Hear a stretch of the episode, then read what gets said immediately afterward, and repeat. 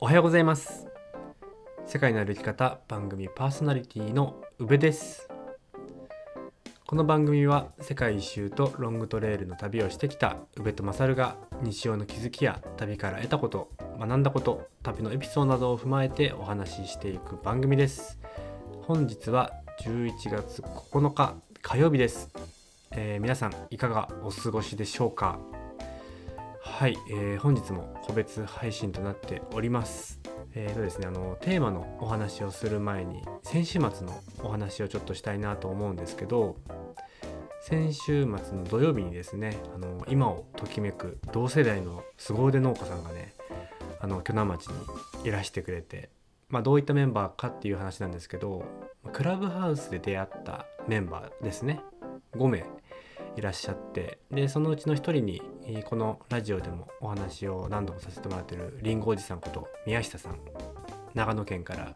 えー、鋸南町にいらしてくれてでその隣の群馬県の、えー白菜などのね野菜をメインに生産されてる、えー松島兄弟というね2人兄弟の兄貴と弟が、えーこちらもいらしてくれてで岐阜県の、東さんっていう、めちゃくちゃねあの甘いパプリカをパプリカの他にもほうれん草だったり作られてるんですけど、まあ、そういう農家さんも来てくれる運びになってで千葉県の香取市にさつまいも農家さんの井口さんって方もいらっしゃるんですけど、まあ、この方の生産するさつまいものねあの時期も時期ですしあの焼き芋にして今回食べさせてもらったんですけどまあやっぱねまあいろんな皆さん自分たちが生産する農産物がいっぱいあるので持ってきてもらって実際食べてみたんですけどやっぱ違うんですよねプロの。うん。すごくねいいバーベキューができたなっていうところがあったのでちょっとその話も交えながらお話ししていきたいんですけどそう土曜日にね、あのー6人か僕も含めて6人で、えーバーベキューをして何でしょうね。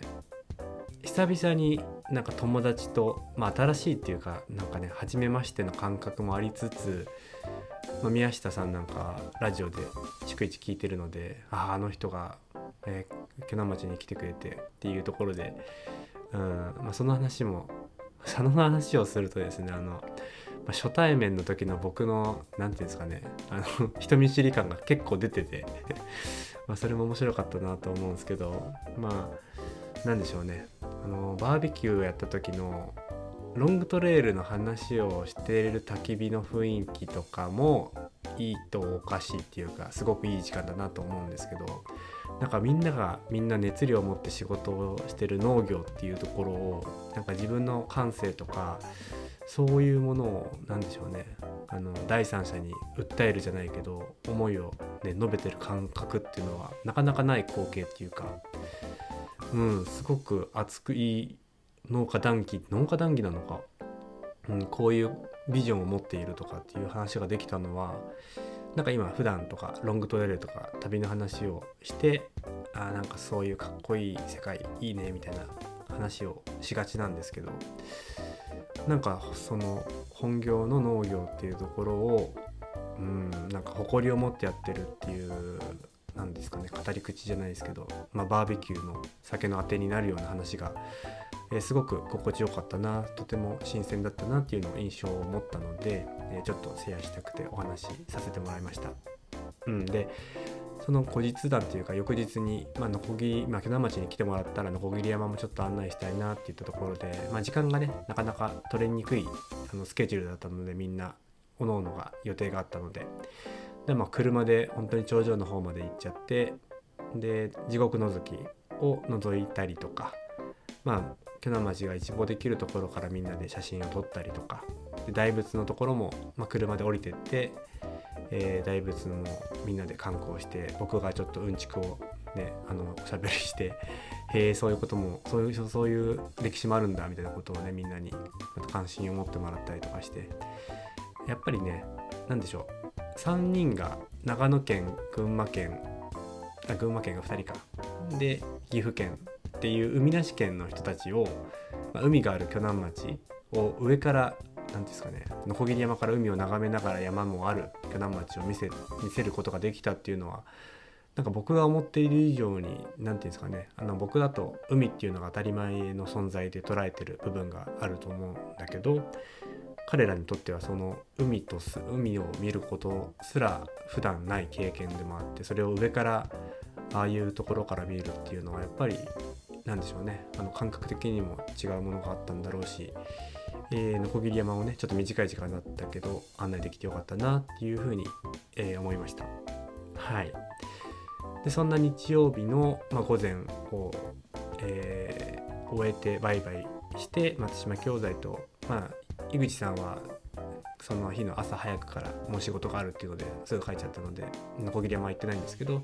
えー、東さんもバイバイしてで僕と宮下さんで、えー、今ねちょっと面白いことを2人でやろうっていうようなプロジェクトを立ち上げていて、まあ、詳細は、えー、宮下さんの Voicy でちょっと、えー、説明を聞いてもらえたらなというふうに思うんですけどそう。で宮下さん宮下さんって言っててりんごおじさんりんごおじさんと最初言ってたんですけど名前をねどうしようかっていうのは ちょっとまあどうでもいい話なんですけど考えていてなおくんが僕の中で一番しっくりきたなっていうふうに思ってます。本人にはまだ言ってないんですけどなおやとは言いにくいしなおちんとも違うし、まあ、僕の中でうんなおくんだったらうん。なおくんっぽかったので言いやすいかなっていうところで、えー、僕は今後えー、なおくんと呼んでいこうというようなどうでもいい話なんですけどでその2人で Voicy の収録をなおくんスタイルっていうんですかね。あの軽トラの中であの収録を実際に2人でしました、うん、で実際収録したのが今これを収録しているのが日曜日なんですよね。なのでこの収録をする6時間前に、えー、軽トラで、えー、2人でねまあ30分40分ぐらい食べてえすごく個人的には もっとね何だろうあんまり喋りたくないなっていう風にけなんだろう喋り出す前思ってたんですけどなんか結果的に、うん、2人でああいう時間で、えー、いい締めくくりっていうんですかね2日間を、うん、ああいう音声配信で締めくくれたっていうのはすごく、うん、後味がいい、えー、収録だったなっていう風に思ったので今ちょっとお話しさせてもらいました。はいで宮下さんの Voicy のところでもクラウドファンディングについて、えー、少しお話しさせてもらいました。うん、ででそのクラウドファンディング11月7日8時、うん、夜8時現在の状況はどうかって言いますと、まあ、お伝えしますと開始して10月の29日からなので開始して10日が、えー、経ちました。はい、そういったところで、まあ、支援者数の人数なんですけど79名で支援総額が113万5600円。目標達成率が56%となっております。いやー本当にありがとうございます。で本当にねあの目標達成を50%できたのが 10, 10日っていうところで、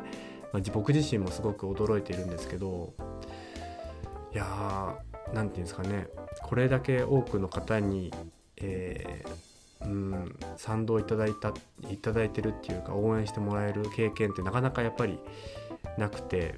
うん、で先週、うん、先週はその地元紙の防日新聞にもすごく大きく掲載させてもらえたんですよね。で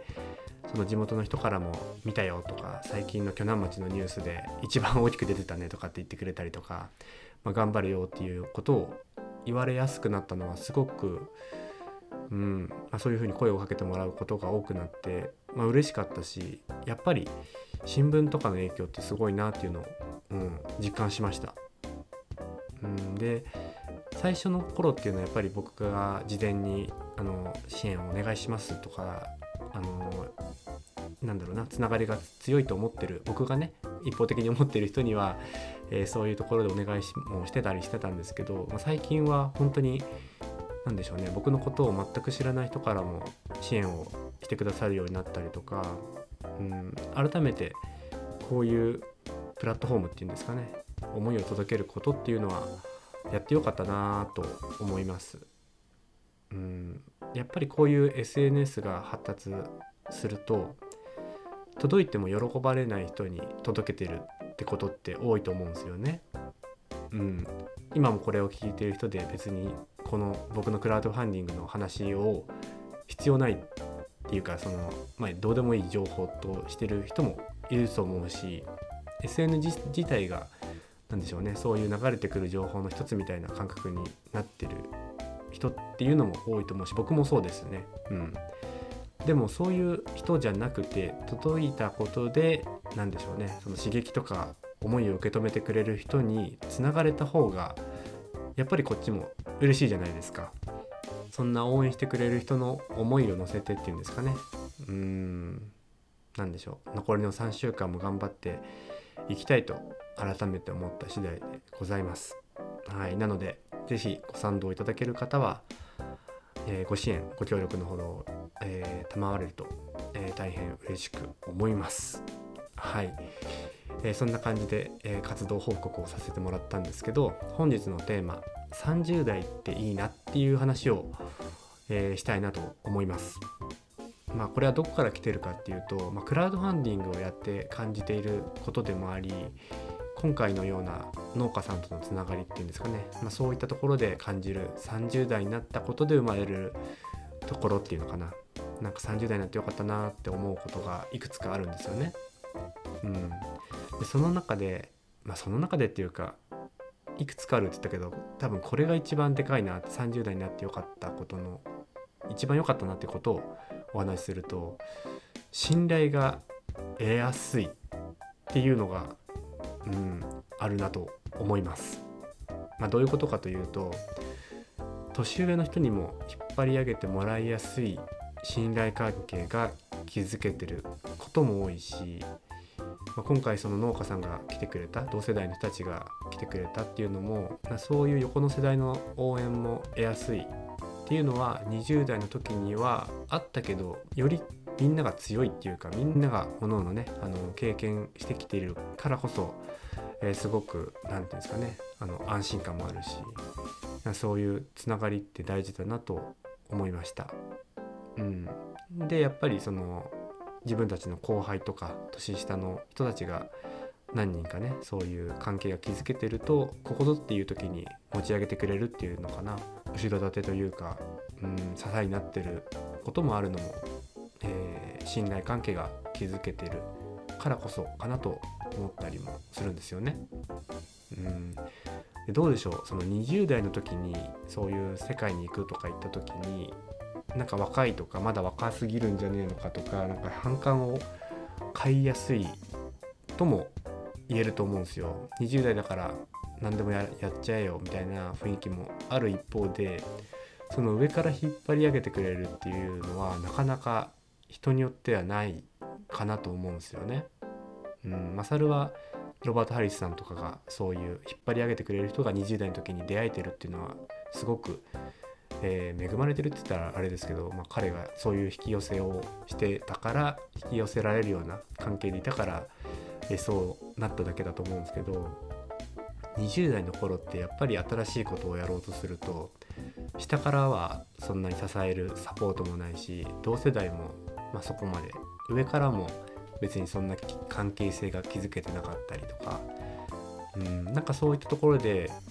30代っていうのがすごく何でしょうね、まあ、そういった関係を築きやすいのも30代かなと、えー、思いました。うん。で今これを聞いてくれてるリスナーさんっていうのはななんでしょうね。などの世代が多いのかっていうのは3040っていったところの世代が多いと思うので、まあ、共感もしてくれるのかなと思うしもし20代の方が、えー、こういう配信を聞かれていたら、えー、ぜひねその何かを始める前に自分が、えー、信頼関係を築けることできてるかなとかっていうのを考えるっていうのも、えー、一つ大事なのかなと、えー、思いました。うんでそのそのねその信頼関係ってところでこのクラウドファンディングっていうのもうんまさにそれを何て言うんですかね見定められてるっていうか何でしょう今までの僕がしてきた行為を振り返って周りがどういう風なこの人に対してどういう風な評価を下すのかっていうのは下すのかっていうかうんなんか言葉がよ出てこないですけど僕が今までのそういう培ってきた築き上げてきたものがどう評価されるのかっていうのが本当に分からなかった中での何て言うんですかね、うん、判断されるんだろうなっていうところが本当に10月の29日を迎えるまで何でしょうね胸くそ悪いじゃないですけど胸くそ悪いじゃんあれだな違うな、うん、でも本当に本当にソース感食らうとかありえると思ってたのでなんか今こういう70数人の方が反応してくれたってことだけでも僕は本当に、